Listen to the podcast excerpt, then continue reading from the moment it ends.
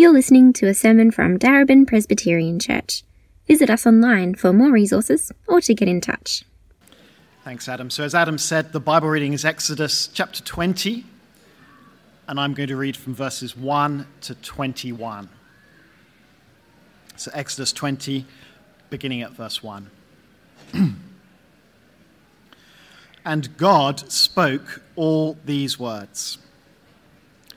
I am the Lord your God, who brought you out of Egypt, out of the land of slavery.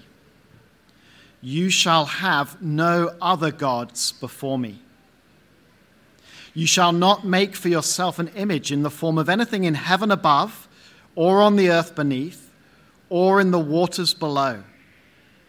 You shall not bow down to them or worship them. For I, the Lord your God, am a jealous God, punishing the children for the sin of the parents to the third and fourth generation of those who hate me, but showing love to a thousand generations of those who love me and keep my commandments. You shall not misuse the name of the Lord your God for the Lord will not hold anyone guiltless who misuses his name. Remember the Sabbath day by keeping it holy. Six days you shall labor and do all your work. But the seventh day is a Sabbath to the Lord your God. On it you shall not do any work, neither you, nor your son or daughter nor your male or female servant, nor your animals, nor any foreigner residing in your towns. For in six days the Lord made the heavens and the earth, the sea, and all that is in them. But he rested on the seventh day. Therefore the Lord blessed the Sabbath day and made it holy. Honor your father and your mother so that you may live long in the land the Lord your God is giving you. You shall not murder. You shall not commit adultery. You shall not steal. You shall not give false testimony against your neighbor. You shall not covet your neighbor's house. You shall not covet your neighbor's wife or his male or female servant his ox or donkey, or anything else that belongs to your neighbor. When the people saw the thunder and lightning and heard the trumpet and saw the mountain in smoke, they trembled with fear. They stayed at a distance and said to Moses, Speak to us yourself, and we will listen. But do not have God speak to us or we will die. Moses said to the people, Do not be afraid. God has come to test you so that the fear of God will be with you to keep you from sinning. The people remained at a distance while Moses approached the thick darkness where God was.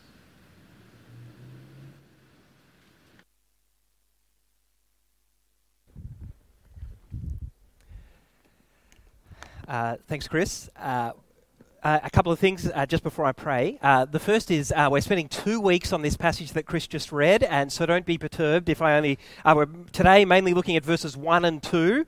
and next week we'll look at the rest of the passage, but I thought it was useful to read it all for context.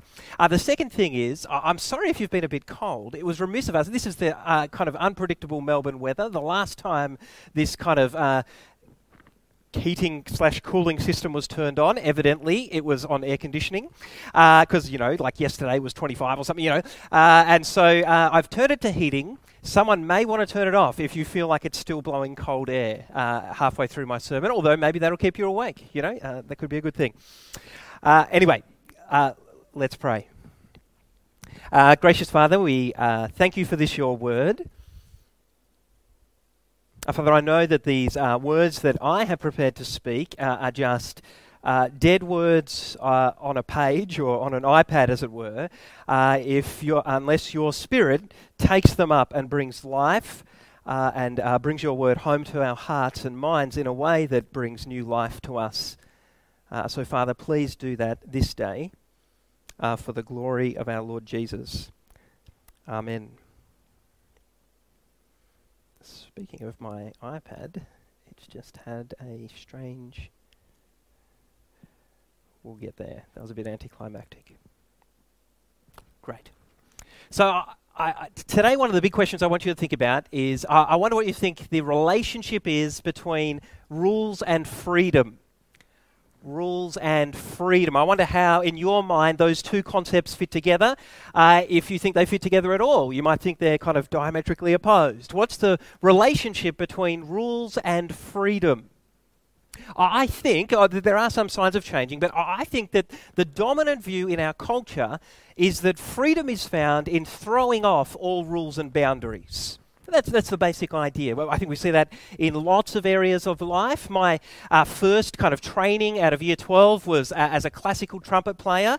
Uh, I studied some music. I'm a, a, kind of quite a big fan of classical music.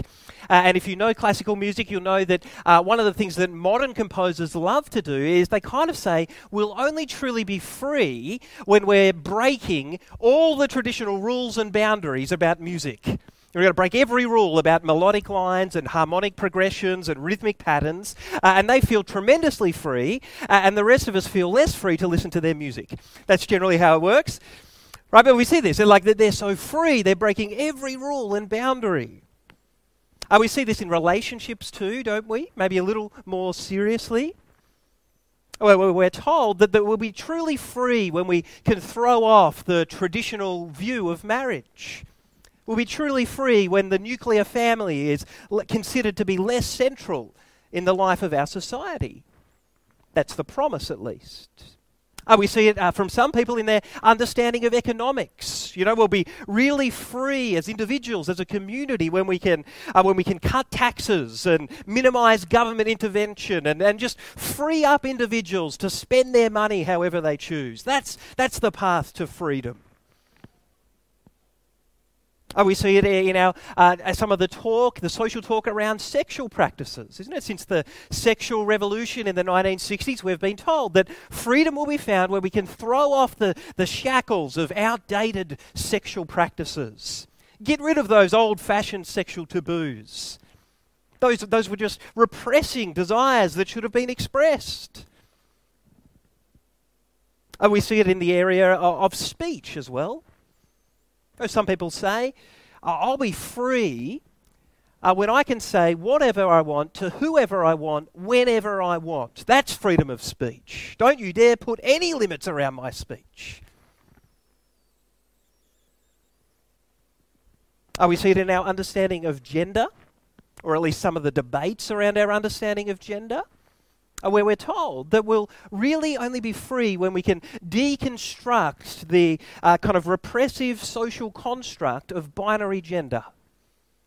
Right? That, that'll bring us a whole lot more freedom. It'll lead us to flourish and thrive as a community. And of course, we see it in the area of, of spiritual beliefs as well where we're told that, that real freedom is found in rejecting the ideas of, of traditional religions, throwing off the shackles of, the mainstream religious institution. Reject uh, any belief in a, in a traditional God at all, reject spirituality altogether, or perhaps you can find some new form of spirituality, some new way of connecting with the so called transcendent, uh, which is often just something else in this world. Right? The prevailing view of our culture uh, is that freedom is found in throwing off all rules and boundaries. And of course, I'm not denying uh, that there aren't any ignorant or unjust or repressive uh, kind of systems of belief, structures. There, there, are all sorts of things that people really do need to be liberated from. Right? That there are those things. Uh, but I, do want to suggest that in general, freedom is not found in just simply throwing off all rules and boundaries, but in living within good and wise boundaries.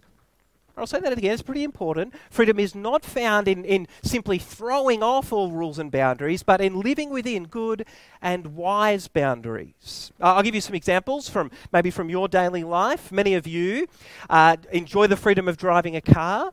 Uh, I don't enjoy the freedom of driving a car anymore because of my vision impairment, but that's all to the good for your freedom to drive a car, right? and so, and that's part of the thing, isn't it? Like you enjoy the freedom of driving a car because our roads are regulated by a strict set of rules.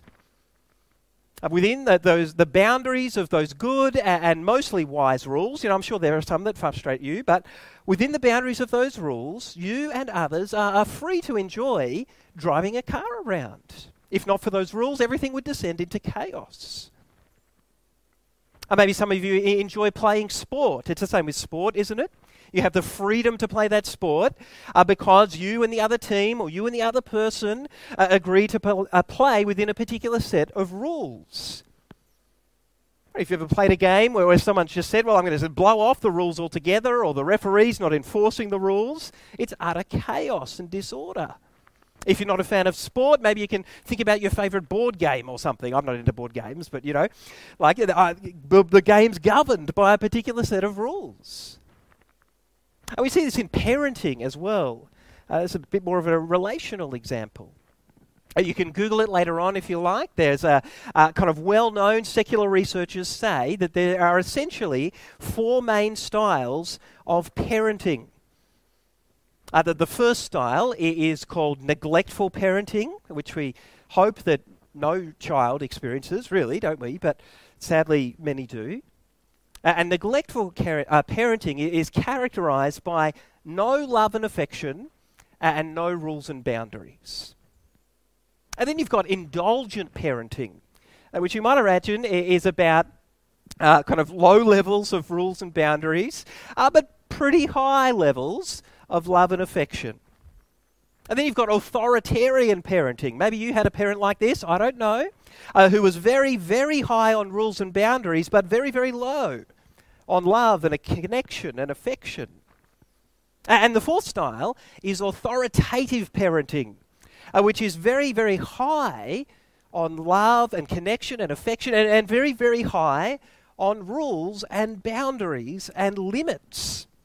And it's really interesting. Uh, secular researchers have found that children with authoritative parents, right, parents who really connect with their kids, love their kids, show affection to their kids, uh, and parents also who discipline their kids with, with kind of fairly strict rules and boundaries, children with authoritative parents are the most likely to flourish. The most likely to, to uh, thrive uh, and be mature and stable and happy adults. But freedom is not found in throwing off all rules and boundaries, it's found within good and wise and loving boundaries. And maybe a different angle on this. I'm going to get the guys to put up a picture uh, of a uh, fish. It's not a great picture, but hopefully you can see and get the gist. Some of you have seen this picture before. Uh, the question is underneath when do you think the fish is free? When, when is the fish free? Of course, from one perspective, the fish is free when it's jumping out of the bowl. Imagine the fish liberated from the rep- repressive restrictions of the bowl. So free. Yet, from another perspective, it's only free when it's in the bowl because it's living within the boundaries of water. Right? That which it was created to live and thrive and, and flourish as a fish. Right? Freedom is found not in throwing off all rules and boundaries, but in living within good and wise boundaries. And I've kind of wanted to dwell on this point a little bit uh, as we come to this next section of the book of Exodus. Over the next three weeks, we're looking at five chapters of the book of Exodus. Uh, and in these chapters, God is going to deliver a whole lot of rules and demands and, and essentially set boundaries for his people. Uh, so as we come to that, uh, we've got to understand some of the cultural pressures that, that uh, kind of are telling us, oh, all rules and boundaries are, are opposed to freedom. We've got to acknowledge that. And we've got to say, no, no, no, no, no. Freedom is not found in throwing off all rules and boundaries, but in living within good and wise boundaries. In particular, the good and wise boundaries of our Creator God. I say Creator God, but because this is something that's true not just of Christians, or many of you here are Christians, but it's actually true of every human being. Either the story of the Bible begins with the one true and living God making everyone and everything. And in, the, and in Genesis chapter 1, we see that in the process of, of creating everything, what God does is bring order out of chaos. Order out of chaos. So when we look at the world, uh, we see that it's a well ordered world, uh, a world that's governed by particular rules and laws. Uh, most of us accept that. Even if you're not a Christian, you accept that when it comes to certain physical laws, physical rules. If you, you, can think about, uh, you might say, well, uh, the law of gravity, for example. Right, you, you, could fight the law of gravity if you want to, but you'll soon discover, uh, if you jump off a building or something, uh, that it actually exists. Right, that the world is governed by the law of gravity. Right, the law of thermodynamics, the water cycle, the, the kind of process of photosynthesis. These are laws that God has weaved into the fabric of his creation. Uh, so most of us accept that there are these physical laws, but, but God has also weaved into his creation certain moral laws. Uh, which is to say that as human beings, if we live within the good and wise boundaries of our Creator God, uh, we'll be free. We'll flourish We'll thrive as human beings because we're living, it's like we're living in sync with the dance that's at the very heart of reality. Where we're living in tune with the melody that's at the heart of reality, you see. In line with these moral laws that God has weaved into the fabric of His creation. And this is why, uh, so you see, that even though uh, here in Exodus chapter 20, Chris read before a whole lot of laws about morality, about how God's people should live. Yeah, they're fully revealed here in Exodus 20. They're written down for the first time here in Exodus 20. Uh, but they're actually uh, a part of the story of the Bible from the very beginning, uh, in that they're weaved into creation and they're imprinted on the conscience of every human being made in God's image. You can chase that up in, in Romans chapter 2, where Paul talks about how everyone has God's law written on their conscience, sometimes accusing them when they live in line with God's law, sometimes defending them, uh, accusing them when they don't live in line with God's law, defending them when they do. So, if you read through book, the book of Genesis, for example, you could start in Genesis chapter 4, and Cain is condemned for murdering his brother Abel. Well, it's not because God had said, Thou shalt not murder to Cain. It's just assumed that Cain would know that murder is wrong, that he's breaking God's law. It's written into the fabric of God's creation. You can trace this through the book of, of Genesis. Genesis chapter 9. Uh, Ham is, can, is cursed by God for dishonoring his father Noah. Genesis chapter 20, Abraham is condemned for his lies. Genesis chapter 31, Rachel is condemned for her theft. Right? God's law is weaved into the fabric of his creation. It's imprinted on the conscience of every human being, which means that every human being is accountable to God as their creator uh, in accordance with his law. It means that uh, when we live, we, uh, that uh, kind of living within the good and wise boundaries of God's law leads to a humanity uh, that is free and thriving and flourishing. Uh, but rejecting the good and wise boundaries of God's law leads to a humanity that's full of sin, uh, that's full of chaos, that's full of suffering. So that's for every human being. Now, I understand that for some of you, that's outside of your frame of reference. You've got no idea of a God outside of this world who had created everything and weaved certain laws into his creation. I understand that. I'm just saying that this is how it is, at least from a Christian perspective. Uh, of course, the people of Israel in Exodus chapter 20, they're not just every human being living underneath their, the rule of their creator God. Uh, we saw last week that they're God's chosen people. Remember Exodus 19, 5 and 6? God's uh, treasured possession, his royal priesthood, his holy nation. So, why should Israel in particular listen to, trust, and live within the boundaries of God's law that they're about to receive? What incentive do they have to do that? What reason do they have to do that?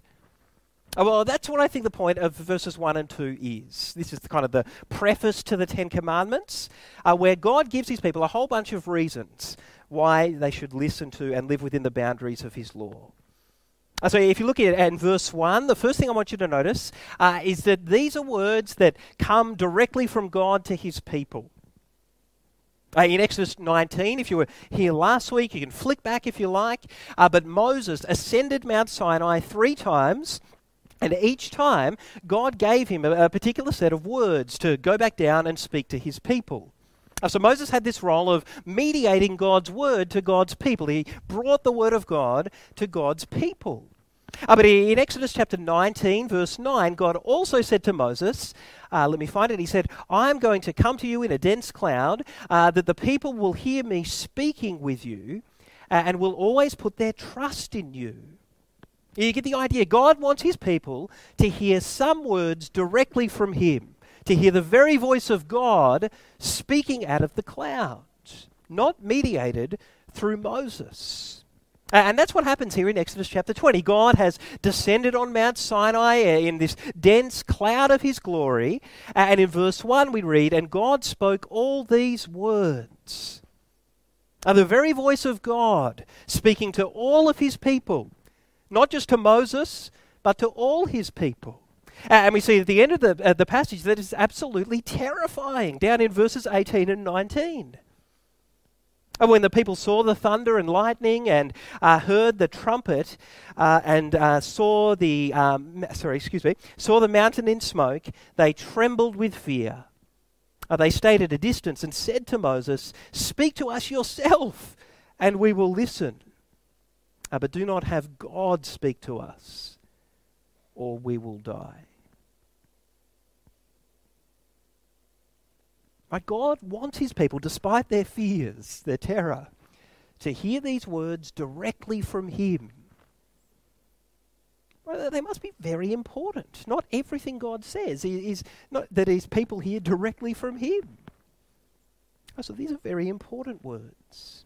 And in verse 2, God reminds his people of who he is, a reminding of them uh, of exactly why they can trust his words, why they should live within the boundaries of these words.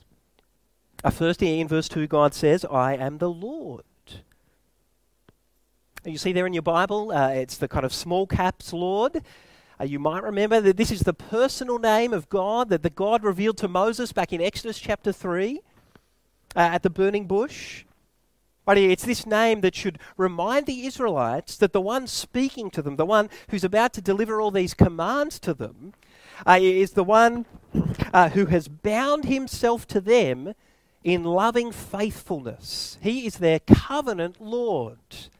In loving faithfulness, He is their ever faithful Lord.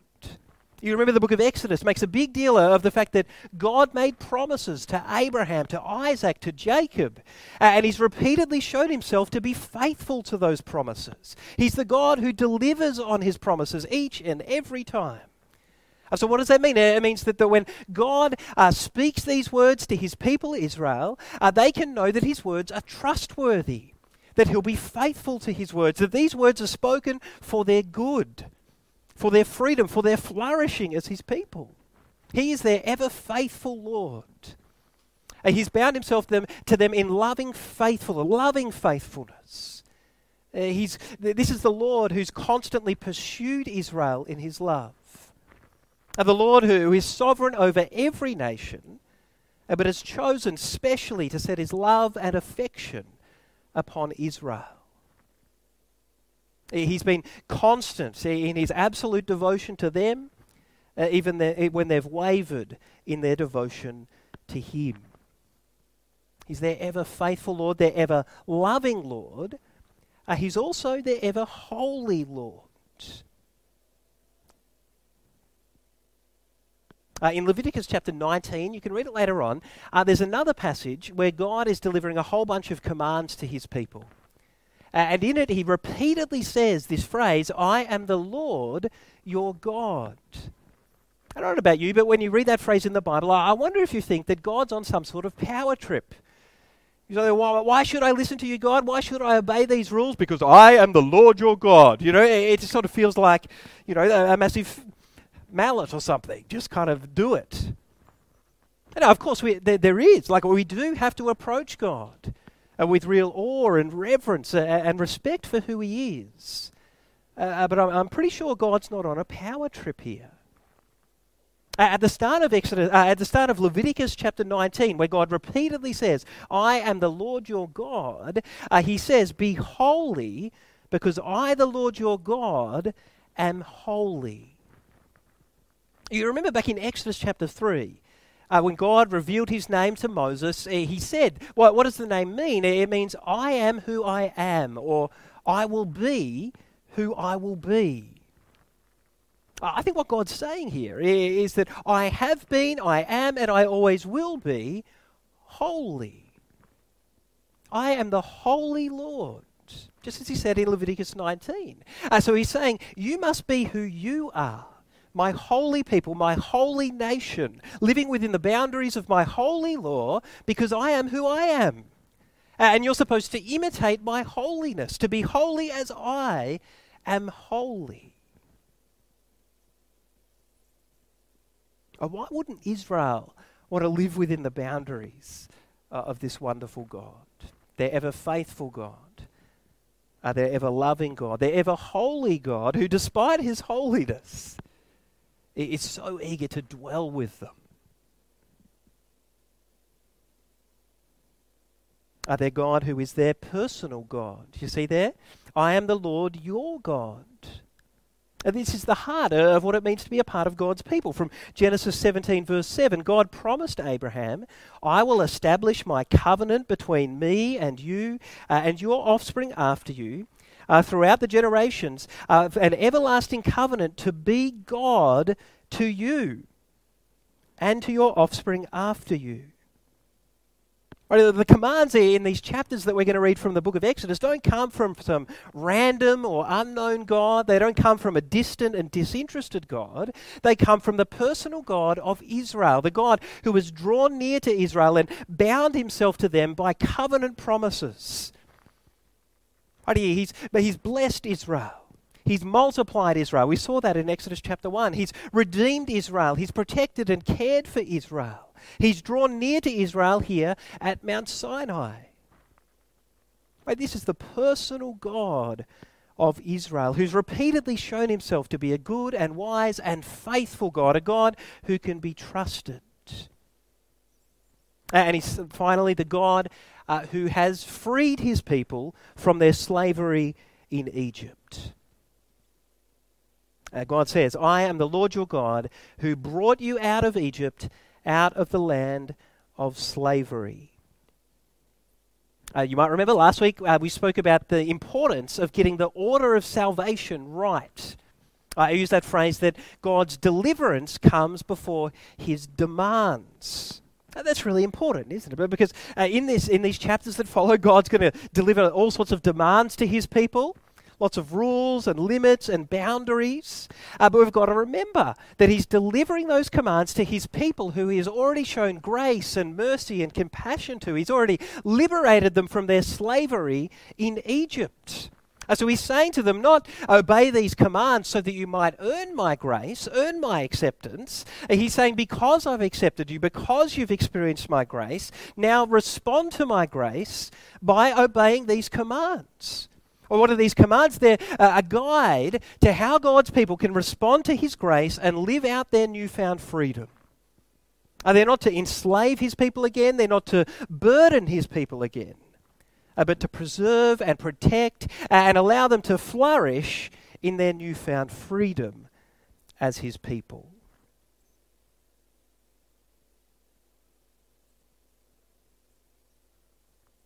Uh, so this leads uh, really to the final kind of section of my sermon t- uh, today, which is as we come to these chapters from Exodus, I, I want to make sure we have the right approach to God's law.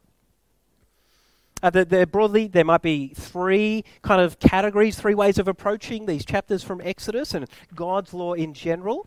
Uh, the first is what you might call the religious approach, or maybe a kind of legalist, kind of uh, legalism type approach.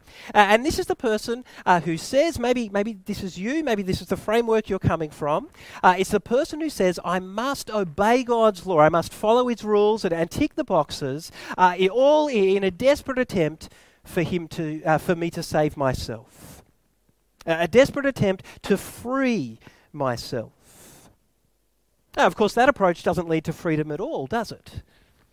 It just means that you spend your life enslaved to a kind of spiritual yo yo based on your religious performance. Or when, when you think you're doing a good job uh, of obeying God's law, uh, you're kind of at the top of the yo yo, right? Uh, you feel pretty good about yourself, maybe a bit self righteous, uh, maybe a bit proud, maybe you even look down your nose at people uh, and you say to God, a bit like the, uh, the Pharisee in, in Luke chapter 19, uh, know, I praise you, God, that I'm not like those people over there. You're at the top of the yo yo, you know, you're, you're feeling good. I mean, the next breath, you, you feel like you're not doing a good job and you're at the bottom of the yo yo. You feel discouraged. You, you feel e- even in despair at times. You feel incredibly irritated and frustrated with yourself. Why? Oh, I should be doing better than this by now. You feel irritated at other people because they should be doing better by now. And you feel incredibly irritated with God because He owes you better than He's giving you right now. And which is really the heart of the problem with this religious approach to God's law. It leads to a, a kind of completely distorted picture of God. A picture of God where he's distant and disinterested, he's tight fisted, he's demanding, he's oppressive, and the only way to, to, get any sort of blessing out of God's hand is for you to spend your life slaving away in obedience to his law. And even then, there's no guarantee because he's not generous, he's not gracious. You see, this is the religious God. We should reject this approach to God's law. It just doesn't match up what we see in the book of Exodus, does it? A God who has graciously freed his people from their slavery, a, a faithful Lord, a, a, Lord who doesn't say to his people, uh, obey these commands, and then you might get some blessing from you. You might get some grace from me. No, no, no. He says, I've graciously saved you all of my work. And so now live out your freedom in Christ by, uh, live out your freedom by obeying my law. So that's the first approach, this religious approach. where We've got to get that out of our minds when we come to God's law in these passages. Uh, the second approach is what you might call uh, broadly an irreligious approach. Uh, and within this irreligious approach, uh, I've kind of talked about two groups of people. They're definitely not exactly the same. The first group of people are the people who are all about self law or self rule. Uh, I'm sure you've heard the word autonomy. Our culture loves kind of the idea of autonomy. Comes from the, the Greek word auto, which uh, is for self, the Greek word nomos, which is for law. Uh, and so it's all about self law, self rule, right? These are the people uh, who essentially think that life would be so much better if they were in control rather than God, if they were the king rather than God, if they were the ones sitting at the top defining what is right and wrong rather than allowing God to define what is right and wrong. Right, this is the person who's all about self law. They don't like God's law, they don't like God's rule, they reject it. Because the only way to be free is to liberate yourself from God and His law. So that's the self rule. But there's another kind of uh, angle on this, which is the people who aren't so much about self law or self rule, but, but they are, well, they're anti God's law, uh, at least in certain ways. Uh, this is the term antinomian. Maybe some of you have heard that before. Uh, I said uh, to Gabby about this earlier. I said I'm going to talk about antinomians today, and she said, "Yeah, I'm anti-gnomes too. They're creepy little creatures you find in gardens," um, which I thought was quite good. I said I'd throw it in. Uh, but anyway, it's not. It's it's anti as in against, and nomos as in law. You know, so that they're anti God's law. Uh, there, there's two kind of expressions. The kind of full-blown expression of antinomianism uh, is a little bit along the lines, if you want to read Romans chapter 6 later on, the person who kind of rightly says, I've been wonderfully freed by God's grace, like Israel being freed from their slavery in Egypt. Uh, and so now it just doesn't matter how I live. Isn't it wonderful? You know, the more I sin, the more God has the opportunity to show grace, and that just brings more glory to God. Of course, that completely misses the point of God's saving. God doesn't just save us by His grace, He wants to sanctify us by His grace. He wants to change and transform us by His grace so that, like Israel, we would be holy as He is holy. So we've got to kind of reject this idea that, that kind of how we live the Christian life in obedience to God is just not important. All we've got to talk about is God's grace. No, no, no. Uh, but there's a kind of subtler expression of antinomianism, uh, which might be along the lines of, yeah, well, sure, I'm not free to live however I want. Like as a as a Christian, uh, I've got to live a life of love, right, by the power of God's Spirit. Uh, but God's actual law, maybe the specifics of the Ten Commandments, that has nothing to do with that. I'm not kind of bound to obey any particular commandment. I've been set free from God's law.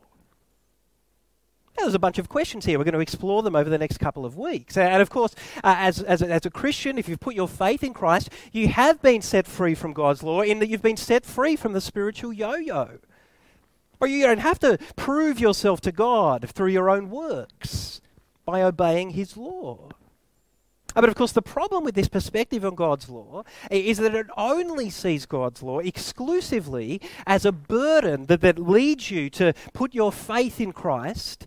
It doesn't see God's law as, at all as a gift from God uh, to guide you in your life in Christ. That's the problem. Uh, so it rejects God's law altogether uh, as a guide for how you might live out your freedom in Christ, living a life of love for God and love for others.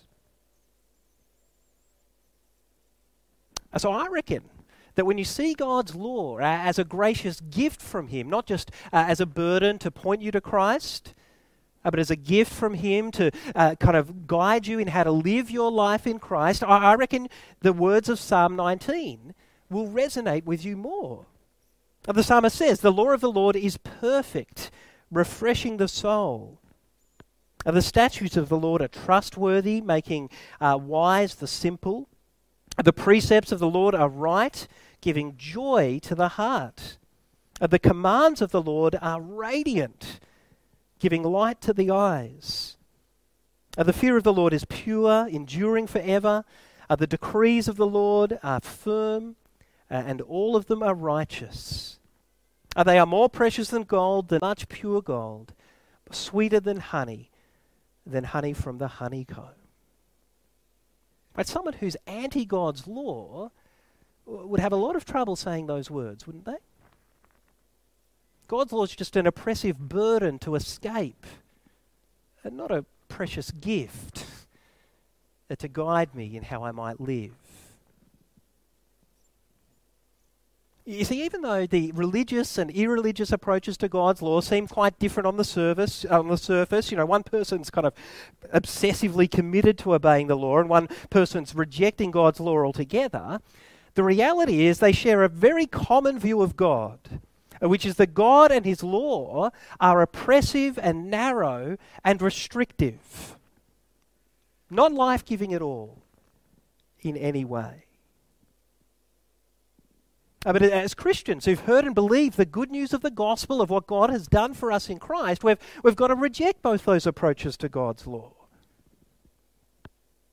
Right, we know that just as God uh, drew near to the Israelites at Mount Sinai in all his glory, so also in Christ he is drawn near to us in all his glory. We know that just as God revealed himself to the Israelites by speaking to them in a powerful word, so also God uh, has revealed himself to us by speaking to us in Christ, the ultimate word, the ultimate powerful word from God.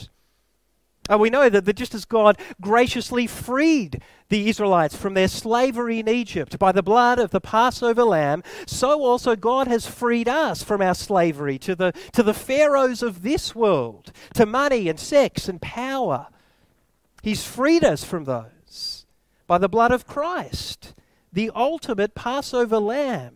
And we know that, that just as God referred to Israel, described Israel as his precious firstborn son, so also we, through faith in Christ, have been adopted as God's precious sons and daughters. So we know that just as God gives Israel his law, and not to burden them, not to oppress them, but as a gift to them, to live out their freedom as his people, that they might flourish as his people, that they might be holy as he is holy. So also God gives us his law